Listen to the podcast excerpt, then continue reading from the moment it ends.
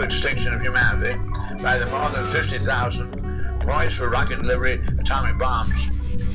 Apparently, no one of the four and a half billion humans on our planet knows what to do about it, including the world's most powerful political leaders. Humans did not invent atoms. Humans discovered atoms together with some of the mathematically incisive laws governing their behaviors. In 1928, humans discovered the existence of a galaxy other than our own Milky Way. Since then, we've discovered 2 billion more galaxies, each averaging over 100 billion stars. Each star is a chain reacting atomic energy plant. Humans did not invent the gravity cohering the macrocosm and microcosm of eternally regenerative universe. Humans did not invent humans.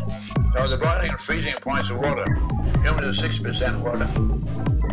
Humans did not invent the 92 regenerative chemical elements. Humans did not invent the planet Earth with its unique biological life-supporting and protecting conditions. Humans did not invent the radiation received from our atomic energy generator, the sun, around which we designedly orbit at a distance of 92 million miles. The further away from its source, the less intense the radiation. With all the space of the universe to work with, nature found 92 million miles to be the minimum safe remoteness of biological protoplasm from atomic radiation generators.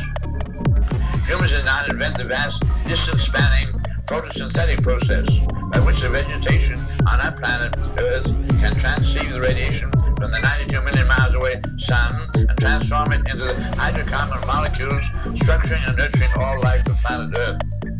Design is both subjective and objective, exclusively intellectual, mathematical conceptuing, conceptioning of orderliness of interrelationships. I'm read that once more. Design is both subjective and objective. You can see design subjectively, or you can make a design objectively. But design is exclusively intellectual, mathematical conceptioning of orderliness of interrelationships.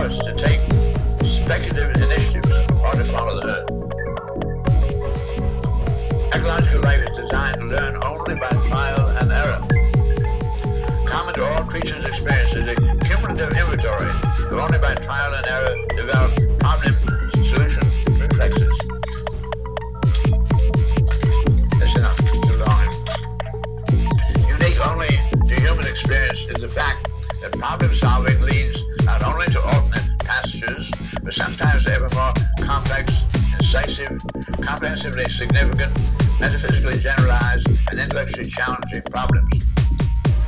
Humans have had to make trillions of mistakes to acquire the little we have yet learn, have learned. The greatest mistake we've ever made is to assume that the supreme authority over life in, and universe is not God, but is either religions, or uh, the humanly constituted and armed most powerful socio-economic systems, leaders. The human power structures have com- compounded this primary error by rolling, ruling that no one should make mistakes and punishing those who do. This deprives humans of their only by trial and error, trial and error learning. The power structure's forbiddance of error making has fostered cover-upping, self-deceiving, egotism, false fronts, hypocrisy, legally enacted or decreed subterfuge, ethical codes, and economic rewarding of selfishness. Selfishness has in turn fostered both individual and national bluffing and vastness of armaments. Thus we come to the greatest of problems ever to con- confront humanity. What can the little individual human do about the supranational corporate power structures and their seemingly ungovernable capability to corrupt? A successful U.S. presidency campaign requires a minimum of $50 million. Senator ships 20 million. Representatives 2 million. Through big business advertising, placement, control of the most powerful media money can and now has bought control of USA political systems once, once designed for democracy. Without God, the little individual human could do nothing. However, in addition to brains, God given access to some of the eternal laws governing physical and metaphysical universe, such as the laws of leverage, mechanical advantage, mathematics, chemistry, electricity, and laws governing gravitational or magnetic interattractiveness, which varies inversely with respect to the second power of distances intervening. Half the distance and double the interattractiveness as it manifested by the progressive terminal acceleration of earthward traveling bodies by the final snap together of inter-approach magnets. It's clearly evidence that God must have included humans in the design of the universe for very important reasons, else we would not have been given exclusive, objective use access to some of the eternal laws governing the physical metaphysical universe. Employing those principles, humans have been able to illumine the nights of all humanity with electricity, to intercommunicate them with telephones, and integrate their daily lives, the remotest from one another, humans airplane.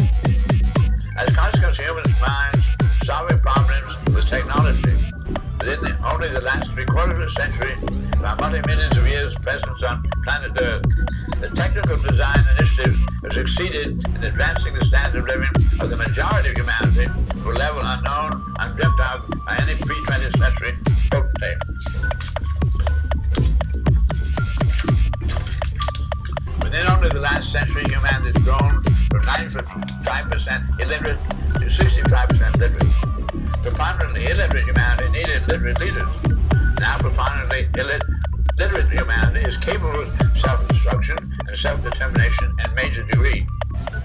Clearly humanity is being evolutionarily ejected ever more swiftly from all the yesteryear's group womb of designedly permitted ignorance. Regarding the power structures as yet supported scripture's legend, the woman emanating from a man's rib, there's no sustaining experiential evidence. Humanity now knows that only women can conceive, gestate, and bear both male and female humans. Women are the continuum of human life. Like the continuous tension of gravity cohering space islanded galaxies, stars, planets, and atoms, women are continuous. Men are discontinuous space islands. Men born forth only from the wombs of women have the function of activating women's reproductivity. The present evolutionary great crisis of humans on planet Earth is that of a final examination for their continuance in the universe. It is not an examination of political, economic, or religious systems, but of the integrity of each and all individual humans, their responsible thinking, not unselfish response to the acceleration of evolution ever more unprecedented events. These evolutionary events are the disconnective events, attendant upon the historic termination of all nations. We now have 160 national economic clots in our planetary production distribution system. What's going on is a swift integration in myriad ways of all humanity, not into the United Nations, but into the United Space Planet people. Always and only employing all the planet's physical and metaphysical resources only for all the people, this evolutionary trend of events will result in an almost immediately higher standard of living for all that's ever been experienced for anyone. The higher standard of living, the higher the standard of living, the lower the birth rate. The population stabilizing higher living standards will be accomplished through conversion of all the high technology now employed in weaponry production, redirected in living reproduction, blocked only by political and party traditions and individually uncoped with obsoletely conditioned reflexes. For instance, our persistently misinformed conditioned reflexes, we have the failure population recognized the now scientifically proven fact that there are no different races or classes of humans. Or failure to recognize technological obsolescence of the world around, literally assume Malthus Darwin assumption of inherent planetary inadequacy of life support, ergo survival only of the fittest. Or failure to ratify ERA, equal rights for women amendment by thus far in history most crossbred rural people's democracy in the USA, all with ample, ample food production for all Earthians, the tolerating of marketing systems which result in 375,000 humans dying of starvation each and every one of the 365 days of each year.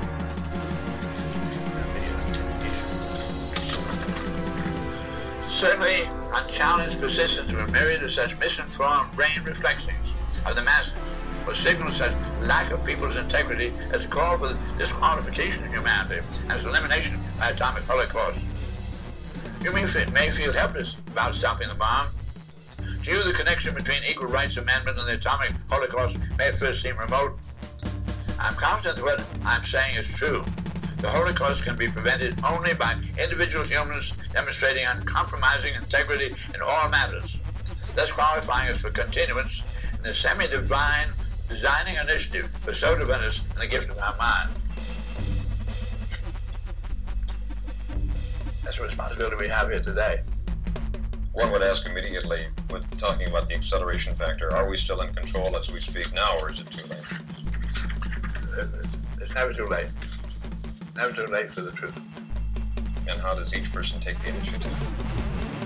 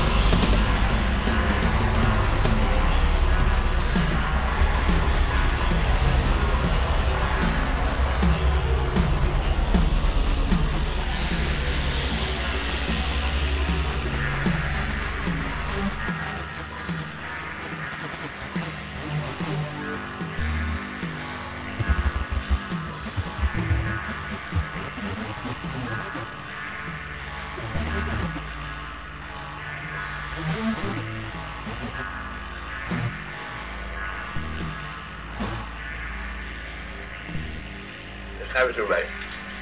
Never too late for the truth.